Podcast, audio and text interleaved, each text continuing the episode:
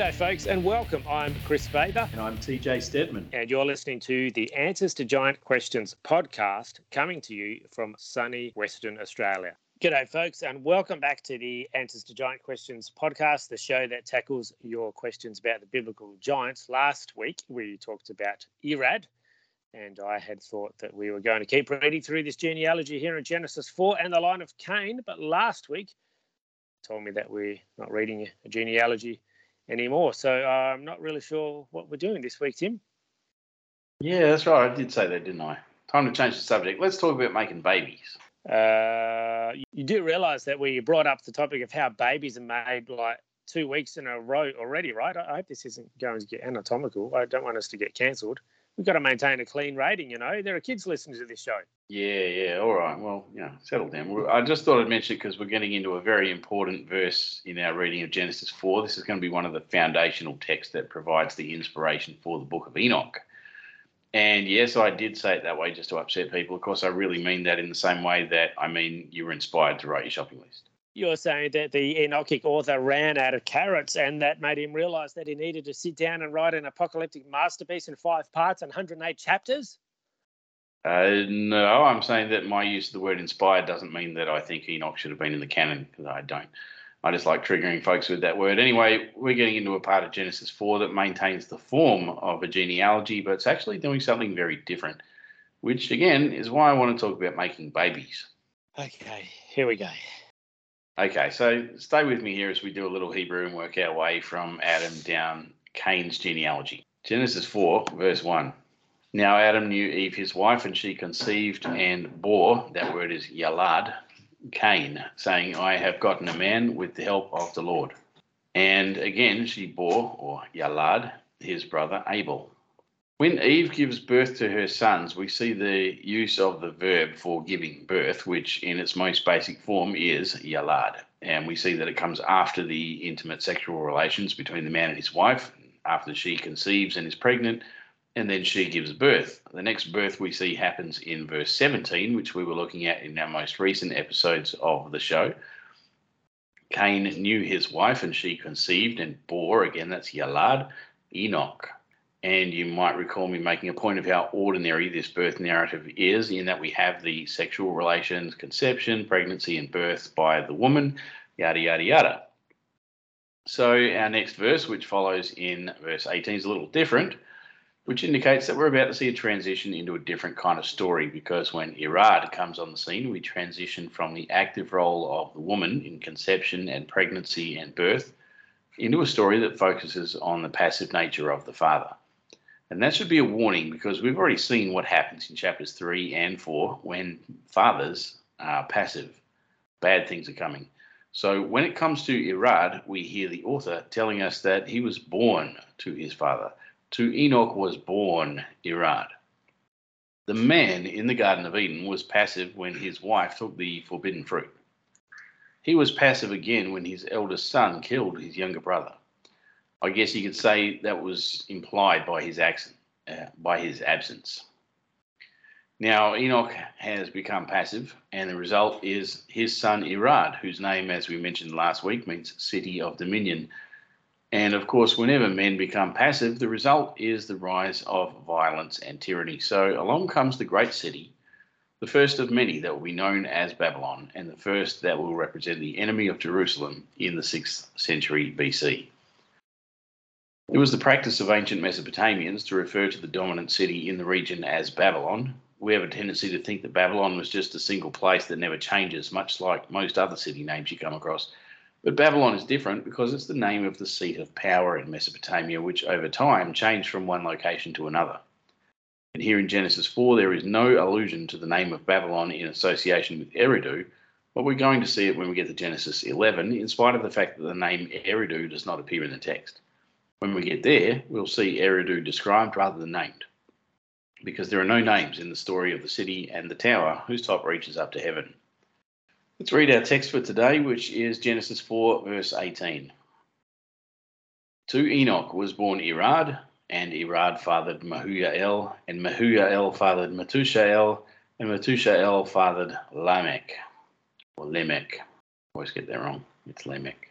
So we have talked already about the three occasions in which a person has been born prior to the birth of Irad, and even though his birth is described in a passive sense, it's still a perfectly acceptable way to speak of the birth of a child. We hear all the time that a person was born to their parents. That's nothing unusual, but as I said, this trend toward passivity is indicative of trouble. And now, having seen the pattern established by the women in the bringing forth of their seed, we're confronted with an abomination. The Bible tells us hundreds and hundreds of times that a child was born or that a woman gave birth, but we're never told that a man has given birth until now. Just here in this single verse and never repeated again in Scripture, we have not one but three occasions where a man is said to give birth like a woman who brings forth from her womb. Wait a minute, what are we talking about? Is this some kind of weird transgender thing or something? How can you have men giving birth, or is this just people trying to be inclusive and men acting like they're participating in this with the women? You know how you get blokes saying stuff like "we're pregnant" and all that kind of thing. Is that what's going on here? That is absolutely not what's going on here, but there definitely is something weird going on. We're going to get to the bottom of it while we take a look at the son of Irad. And this guy has one of those memorable, lovable names that I'm sure is top of your baby naming list. They call him Mahuyael. This name is difficult to trace because once again we have a situation where the biblical author has taken an existing name and modified it to make a point. This name exists only in this particular verse of the Bible and nowhere else in the world, but we can trace elements in the name back to their ancient West Semitic roots. At its base level, the core of this name means something like divine life or enlivened by God. There's a similar element in this name to that which we find in his maternal ancestor Eve. So, this name, if there is indeed a historical person behind it, is probably following a similar path to those we have seen previously in the line of Cain. We saw a similar theme in the name of Enoch with this intense desire to ascend toward the divine. We also find in this name an element that could be translated as something like ecstatic or visionary, which I think we should be thinking of in terms of prophecy. Although that particular feature does not appear in known ancient Near Eastern names, this may be an exceptional case or a deliberate play on words by the author. And if so, it carries the connotation of divination, either empowered by the deity or in pursuit of divine power. But our biblical author is, of course, not content to leave this name unmolested when there is an opportunity to make a point. This name has been modified, and in the form that we have it, the most likely understanding of this name is struck by God or erased by God or something like that. The point being made is that God suddenly and abruptly causes the memory of this person to vanish. And of course, he's going to vanish because he's only in this text for the briefest of moments, and all that we have between the first mention of his name and the last is the single word and. It's like that thing they say about tombstones. You know how on a tombstone they have the year that someone was born and the year that they died. And people say that all the life they had is the dash between the beginning and the end. It's not much. And that was our new segment, Deep Thoughts with Kris Bather. Be sure to tune in next week for more. Get your bathers on. We're going in deep. What do you reckon? You like that? Well uh, done. Hi, Kris. our lives are fleeting Indeed. And whatever we accomplish in our lives doesn't come with us unless it builds the kingdom of God. And that's exactly why this man, Mahuyael, disappears forever after a brief moment in the sun. Everything that his father strove to build will come to nothing. Every effort made by his grandfather to reach the heights of the gods has failed. Even his great grandfather, the infamous murderer, has disappeared from the narrative. One by one, the members of the line of Cain are perishing. But how can the biblical author say this as he stands in the streets of the mighty city of Babylon under the tyranny of Nebuchadnezzar? How can he stand before the mighty Ishtar gate and behold the strength and the majesty and the beauty of this incredible city, with its grand fortifications gleaming like a lapis lazuli jewel in the desert? And this whole time he's railing against the powers of Babylon and the boast of its religious elite. Well, I'm going to tell you how, and it's not going to be a popular answer because the silence in the academic world around biblical prophecy and apocalypticism is deafening. This is apocalypticism in the 6th century BC. Babylon will fall, and everything that has come from it is destined to disappear along with it. The legacy of Eridu will soon disappear. But what is the legacy of Eridu? What are we talking about specifically? And you still haven't told us what's going on with this whole men giving birth thing. How does that tie in? Good questions, all, and all shall be revealed. Let's talk about Henry Ford. Who was Henry Ford? Born July 30, 1863, Wayne County, Michigan, USA. Died April 7th, 1947, Dearborn, Michigan. American industrialist who revolutionized factory production with his assembly line methods. Henry Ford was an inventor and business magnate and the founder of Ford Motor Company. He invented several vehicles, most famously the Model T automobile, and changed the auto industry forever by introducing the moving assembly line to car production. His industrial innovations were so economically impactful that the term Fordism came to refer to the mass production and consumption that they enabled which then more broadly characterised the pace and nature of the post war era's capitalist economy. Celebrated as both a technological genius and a folk hero, Ford was the creative force behind an industry of unprecedented size and wealth that in only a few decades permanently changed the economic and social character of the United States. When young Ford left his father's farm in 1879 for Detroit, only two out of eight Americans lived in cities. When he died at age 83, the proportion was five out of eight. Once Ford realised the tremendous part he and his Model T automobile had played in bringing about this change, he wanted nothing more than to reverse it, or at least to recapture the rural values of his boyhood. Yeah, okay. Wait a minute. Why on earth are we talking about Henry Ford? I know you love your cars, Tim. This is a Bible podcast. I mean, I can understand that you probably missed driving that big black V8 Falcon that you had, but we were in the middle of talking about a genealogy, Genesis 4. Why are we suddenly in modern USA. I'm very confused. 500 horsepower, Kris. Leather seats and everything. All gone. I'm not crying. You're crying. Anyway, the reason we're talking about Henry Ford has nothing to do with my own love for fast cars. It's the fact that he was renowned for something so much that he was given a special name by those who spoke about him. They called him the father of the automobile. He didn't invent the first cars, though, did he? No, that honour normally goes to Carl Benz, but it was Henry Ford who revolutionised the production of the automobile in such a manner that everyday people could afford one. And on the face of it, that would seem like a great achievement and one that he was widely hailed for as an outstanding success and a brilliant example of capitalism at work. They sold so fast that legend has it Ford had to resort to using a special quick drying paint which was only available in black. So the popular saying became, you can have any colour you want as long as it's black. Mine was black.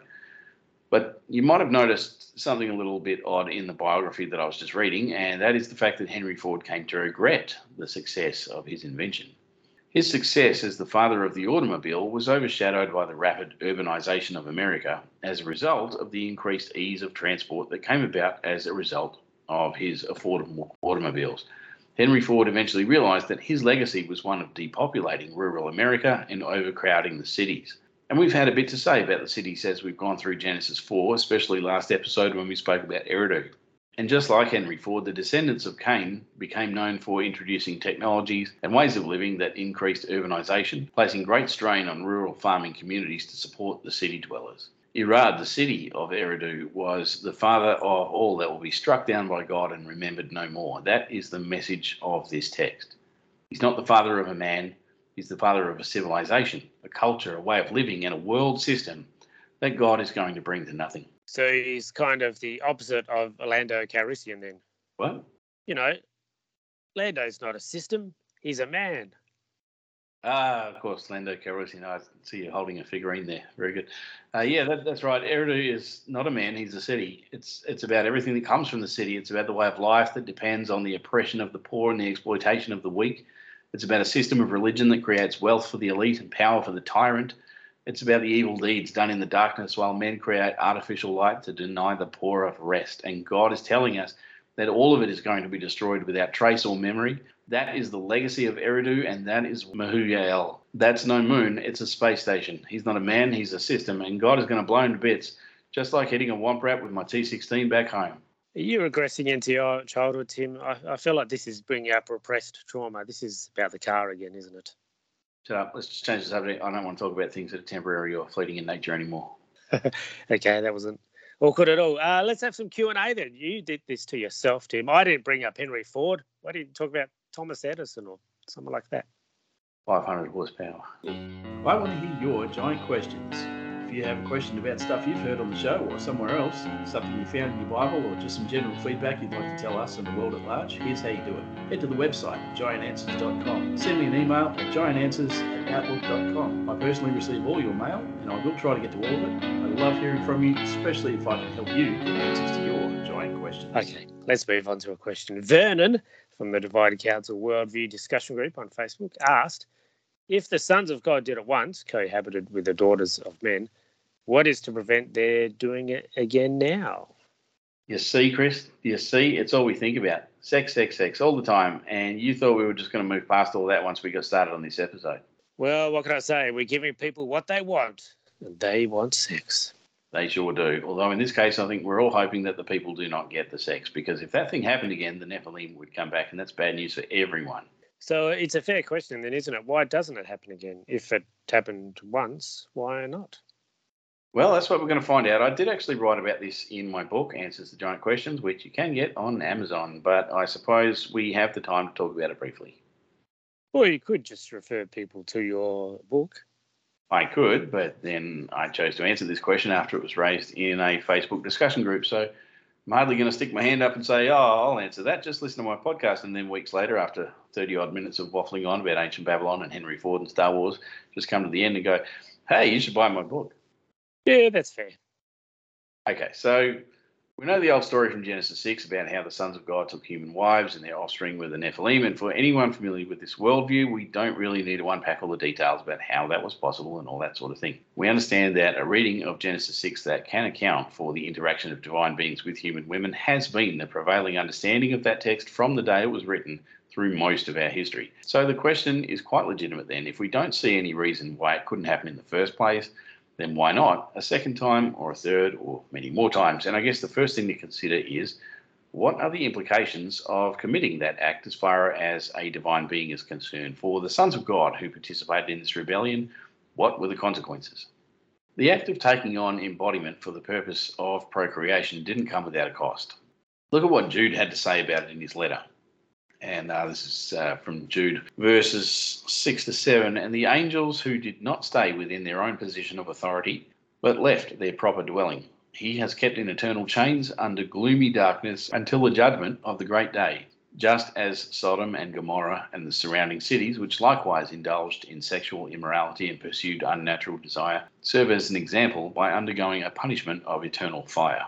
Now, as Jude understands it, these angels changed their form and abandoned the glory they had in their natural state so they could take on flesh and live as humans in the sense that they would experience embodiment. We have no textual sources that would indicate that the reverse is possible. So it would appear that this transformation can only be done once. That means for the divine beings that gave in to the temptation presented by the daughters of men, this would become for them a death sentence. Although their spirits were created to be non embodied by nature and thus immortal, the fact that they had become tethered to the flesh meant that they would never be restored to their former glory because the flesh is mortal. But how could they possibly have been tricked into doing that? Didn't they realize that they would have become mortal and they would eventually die? Yeah, that's true. But I think they must have realised that the ability to procreate and have children would mean that they obtained a lasting legacy through the establishment of a family line that would continue through the ages. Of course, that didn't work out for them. One observation that we can make about divine beings after the Genesis 6 event is that those rebellious sons of God are never spoken of as having a physical form ever again. I'm talking about the fallen ones here, not the ones that still follow God. So Whatever happened to them, it seems that their ability to take on human form in the flesh has been lost permanently. Having said that, these entities still have powers that we cannot comprehend, and the ability to appear to be human may still be within their grasp. One thing that the Enochian tradition has made clear is that the fallen sons of God, or watchers as they are called in that literature, suffer great loss as a result of what they had done because the wives that they so desperately desired would eventually die, and so would their children, the Nephilim. And the watchers would simply have to sit back and watch. Not only that, but the biblical tradition and the Enochian tradition both hold that the future judgment of the fallen sons of God would not be merciful. The terrible punishment of the gods would be incomprehensible. So, if that's not an incentive for the faithful sons of God to stay in line, I don't know what is. Now, since I quoted Jude earlier and the mention was made of Sodom and Gomorrah, I should probably say that I don't think that particular story is one of angel human interactions of a sexual kind like what we saw earlier in Genesis. I think that when Jude uses that story as an example, he's doing so on the basis of drawing comparison with the people that his letter actually speaks about.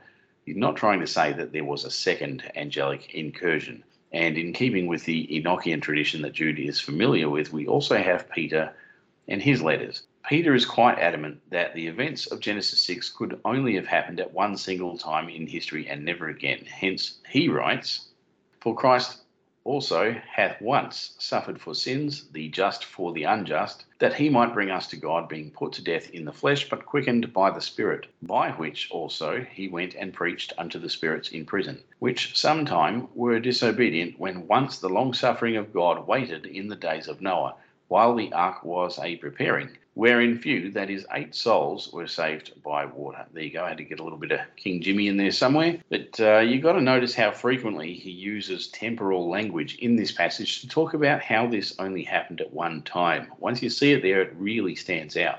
So we understand that there were reasons why the sons of God would not do this thing again. We understand from scripture that at least by the time the apostle Peter wrote, it hadn't ever happened again. But as Vernon asked, what actually prevents this from happening again? Good point. I'm going to have to draw together a number of threads to weave a tapestry of ideas together into a coherent whole because although we don't get this stated explicitly in chapter and verse, the Bible can tell us what happened. Obviously, St. Peter had reasons to be so confident, so we'll have a look at what he had to say and see if we can identify anything. 2 Peter 2 4. For if God did not spare angels when they sinned, but cast them into hell and committed them to chains of gloomy darkness to be kept until the judgment, if he did not spare the ancient world, but preserved Noah, a herald of righteousness, with seven others, when he brought a flood upon the world of the ungodly, and uh, I'm going to quote briefly from my book, Answers to Giant Questions, on this. First estate in Jude 6, we were reading that earlier. Uh, the Greek arche is the position and title of sons of God. The, their own habitation is the Greek oikoterion, meaning literally the body as the dwelling place of the Spirit. In this context, it refers to the angelic form as created by God and the idea created is one of being clothed with angelic glory. The angels, therefore, essentially disrobed or undressed from their former glorious state in order to cohabit with women. That word oikoterion appears in only one other place in Scripture where the meaning is the same, but the roles are reversed. This time it's the human believer longing to have the glorified form of the angelic, a thing that awaits all those who will be with Christ at his coming. 2 Corinthians 5, verses 1 to 5 For we know that if our earthly house of this tabernacle were dissolved, we have a building of God, a house not made with hands, eternal in the heavens. For in this we groan, earnestly desiring to be clothed upon with our house, that is oikoterion, which is from heaven, if so be that being clothed we shall not be found naked. For we that are in this tabernacle do groan, being burdened, not for that we would be unclothed, but clothed upon, that mortality might be swallowed up of life. Now he that hath wrought us for the self same thing is God, who also hath given unto us the earnest of the Spirit. So these two instances of the term oikoterion tell us that it refers to the kind of body that each type of being is given, whether human or angelic. It also calls that body a dwelling or temple indicating that it is the place from which we are meant to represent and therefore glorify the Lord. Both angels and humans share this responsibility in their respective spheres of influence. In the context of glorification and power, we learn something important concerning the nature of the chains used in God's judgment of these beings, as uh, referred to by Peter and Jude. Darkness is a direct contrast to glory, which is usually described in terms of brightness or radiance. Therefore, the chains are not meant to imply physical restraint like chains of steel, but instead the concept is one of the limitation of manifest glory. God has restrained the ability of the fallen angels to exercise their full capacities. This is why Peter stresses so forcefully the idea that the angelic incursion occurred only once. God's judgment on his rebellious sons prevented a repeat performance. But where do we see this in the Hebrew Bible? On what basis could Second Temple period authors reach this conclusion? For that, we'll consult Ezekiel chapter 31. I've talked about this a few times on the podcast and I've wrote extensively about it in the book. What we see here in Ezekiel 31 is Ezekiel's prophecy against Pharaoh and the great empire of Egypt. This comes about 20 years after the Assyrian Empire was conquered by Nebuchadnezzar II, so it was fresh in the minds of the world that even a great world power can fall. But the prophet had a far greater fall in mind from much further back in history the fall of Assyria's greatest ruler, Nimrod, at Babel. So, wait a minute, are we talking about recent history or ancient history here? Yes. The fall of Babel was especially significant with relation to Egypt because the powers that made Egypt so great and successful had their origins in the events of Genesis 11. The very same catastrophe that destroyed the pride of Nimrod actually enabled Egypt to flourish. So, the overarching message here is that God causes these empires to rise and fall, and therefore Egypt shouldn't feel smug and secure in their place. This served as a warning to the Judeans as well, because at the time they were looking to Egypt for help against Nebuchadnezzar, who in a matter of only weeks would destroy Jerusalem. After Ezekiel draws the comparison between Pharaoh and Nimrod, known here in this passage as the Assyrian, and that's not unique to Ezekiel, by the way, because the prophet Micah does the same thing. He begins to describe the fall of the powers in the unseen world that were behind Nimrod's rise to world domination. And we can pick that up because Ezekiel starts using the language of Eden and talking about the trees in the garden, just the way that we've been talking about that here on this podcast, particularly back in season two. This chapter is full of all kinds of references to ancient Near Eastern cosmology with regard to things like water from the deep and the cosmic mountain motif and the idea of the world tree and that sort of thing. Basically, it's all designed to say that the power that enabled Nimrod to become a world ruler was the influence of divine beings from the abyss. So, my apologies if this is a little brief and requires a bit more unpacking, but I'm not about to go and repeat everything I've said on the podcast and everything I wrote in my book. If this little rundown doesn't quite make sense, I would suggest getting into some of my other material. But anyway, that's the background that Ezekiel sets up to explain what happened when the small g gods of the nations were dispersed from Babel over the face of the world. That event was the catalyst for the origin of the Rephaim, who were, of course, the post flood giants that dominated the geopolitical landscape of the world for thousands of years after that. And it was the beginning of the end for the rebellious sons of God, even if it was the driving force that made Egypt a world power. Here's where it gets interesting the ability of these small g gods to personally indwell deified kings and produce giant offspring appears to have been only possible during the lifetime of Nimrod, because as soon as he dies, it all stops. Listen to what Ezekiel has to say about this in chapter 31, from verse 14 on. All this is in order that no trees by the waters may grow to towering height or set their tops among the clouds, and that no trees that drink water may reach up to them in height. For they are all given over to death, to the world below, among the children of men, with those who go down to the pit. Thus says the Lord God On the day the cedar went down to Sheol, I caused mourning. I closed the deep over it, and restrained its rivers, and many waters were stopped. I clothed Lebanon in gloom for it, and all the trees of the field fainted because of it. I made the nations quake at the sound of its fall when I cast it down to Sheol with those who go down to the pit and all the trees of Eden, the choice and best of Lebanon, all that drink water, were comforted in the world below. In other translations, you'll have grieved there, grieved in the world below. They also went down to Sheol with it, to those who are slain by the sword, yes, those who wear its arm, who lived under its shadow among the nations. Whom are you thus like in glory and in greatness among the trees of Eden? You shall be brought down with the trees of Eden to the world below. You shall lie among the uncircumcised with those who are slain by the sword. This is Pharaoh and all his multitude, declares the Lord God. Okay, so what all this tells us is that the rebellious sons of God, remembering that they lost their embodiment at the flood, no longer have the capability of empowering human rulers with divine power from the underworld, as I would argue was the case with Nimrod. Not only that, but their power to influence the world is limited to indirect influence through human rulers who serve as a proxy. I realise I've said all this without actually explaining the mechanism by which the Nephilim were able to make a reappearance through Nimrod after the flood and at the Tower of Babel event. And I did that because it's beside the point of the question and would require a lot more time to unpack, which I can't really do here on the podcast until we actually get to Genesis 10 and 11. In the meantime, if you want to know more about that, I would suggest picking up a copy of my book, go to giantanswers.com and follow the links to Amazon where you can grab yourself a copy in paperback or Kindle. Anyway, that's all we've got time for this week. Stick around as we continue to smash through this anti genealogy here in Genesis 4.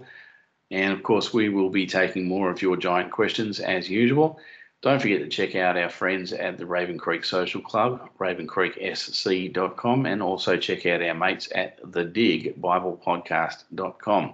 Uh, I'm looking at getting some guests on the show next year, and I'm not talking about the typical Genesis 6 celebrity circuit that most of our listeners would be familiar with already. I'm looking at getting together a bunch of people who are actually invested deeply in exploring the Bible and sharing with you some of the deeper stuff that scriptures have for us all. So that'll be good. We haven't had guests on the show since our second season. I did enjoy that, but I found as we were getting deeper and deeper into our material in Genesis, I was just enjoying myself far too much to worry about interrupting our program. But I think once we get to the end of Genesis 4, it'll be time to take a step back for a little moment, take stock of what we've seen so far, and regroup before we continue in Genesis 5. Uh, a little while away yet, so there's plenty of time to prepare for that. And if you're listening to this and you'd be interested in making an appearance on the show, drop me a line, we'll talk about it.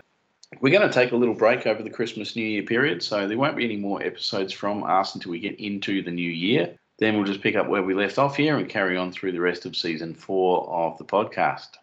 So yeah, we'll be back and better than ever, or at least the same as usual in 2023, digging deep into the Bible, answering your giant questions, and making you groan with lame Australian jokes. Indeed, we will. So it's uh, Merry Christmas from us, and we wish you all a safe and happy uh, festive season. May God bless you all and keep you safe into the new year. Thank you for your support and all your questions uh, throughout 2022, and we look forward to having you join us in 2023 on the Answers to Giant Questions podcast. It's time to wrap up today's episode, but if you want more, don't forget to get yourself a copy of Answers to Giant Questions. We're asking readers to please leave a review of the book on Amazon or Goodreads to help it become more visible in search results. Even if you just give it stars, that'll help, but a full review is certainly really appreciated. Please also leave a review of this podcast wherever you found us so that new listeners can find us here on the show in the future, we want to be talking about your stories as well, not just our own. So if you have had a particular paranormal or spiritual experience, we want to hear from you. And we're also looking for your testimonies about how you have found content and answers to giant questions to be helpful and or useful. Of course, this podcast comes out every week, but you want to make sure you never miss an episode. So if you haven't already subscribed, do that now and you'll get notified when each new episode drops. That's all we have time for today. We'll catch you next time on the Answers to Giant Questions podcast. Thank you for listening to the Answers to Giant Questions podcast, production of the Raven Creek Social Club. If you like what you heard today, please take a moment to rate or review the show. Music supplied under copyright by Grave Forsaken, graveforsaken.com. You can get the book Answers to Giant Questions by TJ Stebbins on Amazon paperback and Check out the other podcasts at ravencreeksc.com. To giantanswers.com for more Answers to Giant Questions. Read the blog and have some socials. Don't forget to subscribe to your friends of the show. Send us your questions and stay tuned to this podcast to get answers. We'll see you next time. Until then, stay safe. God bless. Brief interlude. We are back. And I did go into the loo. I don't have any eggnog this week. I was very close to getting one, but I did. Yeah, Me- Mehuyael. I'd expect me to pronounce that. Uh, It's the Y instead of a J. he didn't invent the first, the first Fast, Fast and Furious. He didn't invent Fast and Furious, though, did he? That honor goes to Mr. and Mrs. Diesel. Never mind. You're supposed to say that and That, that's Uh, okay. You're on a roll. you know what? Uh, I heard Pew from pew pew pew. I, I heard Just from happy to have this handy. Yes, um, handy, huh? Good. today. Uh, someone contacted me said they've just started listening to the podcast and they love it. They Oh, cool. ordered. Um, they, they bought a copy of the book on Kindle and started reading it. They loved it so much they went out and, and purchased four copies in paperback to give to their friends. Oh wow, that's awesome. Yeah, that's what you want to hear. Yeah, Well, there's there's nothing like it, you know. No, it's good, man. You've you've done well. You've put a lot of research into it, and yeah, that's awesome. Love to hear those stories. yeah, yeah. It's pretty cool. I was yeah quite encouraged with that, and also got some feedback from people who are sharing the podcast with their families as well, and they just they just all listen to it together. Wow. Uh, so that's awesome. Like even the kids. So Wow. yeah, really cool. Oh, did you watch the new Indiana Jones trailer? Uh yes, I saw that trailer. I'm not really sure what to make of it. Oh, I'm excited. It looks pretty awesome. It's got to be better than the last one. Yeah, the um the Crystal Skull one was interesting. Like I wasn't sure what to make of it at first because you know it's been it had been such a long time since the last Indiana Jones movie, Mm. and you know it didn't sort of have that flavor of sort of you know we're tracking down biblical relics and that sort of thing, which was Yeah, true. other movies, well, particularly um, Raiders One and three. and uh, yeah, Last Crusade. Um, but after I got over that and, and rewatched it, I thought, well, actually, like, if if I take off my I'm a Bible believing Christian glasses when I think about Raiders of the Lost Ark Mm. and watch it as a person who doesn't know what's in the box, um, then the end of that movie really does escalate like crazy. and, you know, face meltingly so. And Yes. So when I thought about that in relation to watching the, the Crystal Skull movie, then the bit at the end with the, the, the UFO and all that, Mm. um, wasn't really much different. Yeah, it's good. Interesting. So yeah, I, I guess some some reevaluation has kind of brought that one a little more closer in line for me. Yeah. Um, but as for this new one, yeah, I don't know. Yeah, we'll we'll see. Um, I just kind of feel like you know he's too old now. Yeah, he was like in his 30s when they did the first one. Apparently, they were. I, I believe they were trying to get um, Tom Selleck to play that part originally. That is correct. That would have been crazy. Yeah, but I think he was um, busy doing uh, Magnum PI or something. But yeah, that was. Uh, Where is he now? Is he even still alive? What's Tom yeah, he's uh, he's still had a career. He's uh, he was on Friends in the '90s, and then he was um, in Blue Bloods cop show for 2000s. But uh, yeah, he's, he's still kicking. Yeah, you're telling me about stuff that was like 20, 30 years ago. Yeah, that's true. I don't know what he's. Uh, I'm sure his IMDb is. It's like that. You know, remember the 90s? Like, yeah, that was last year. Oh, wait, no. Yeah. Mm. I know. Yeah. Aggo, uh, do, do, do. Push pineapple, shake a tree. No? I will not be pushing your pineapple.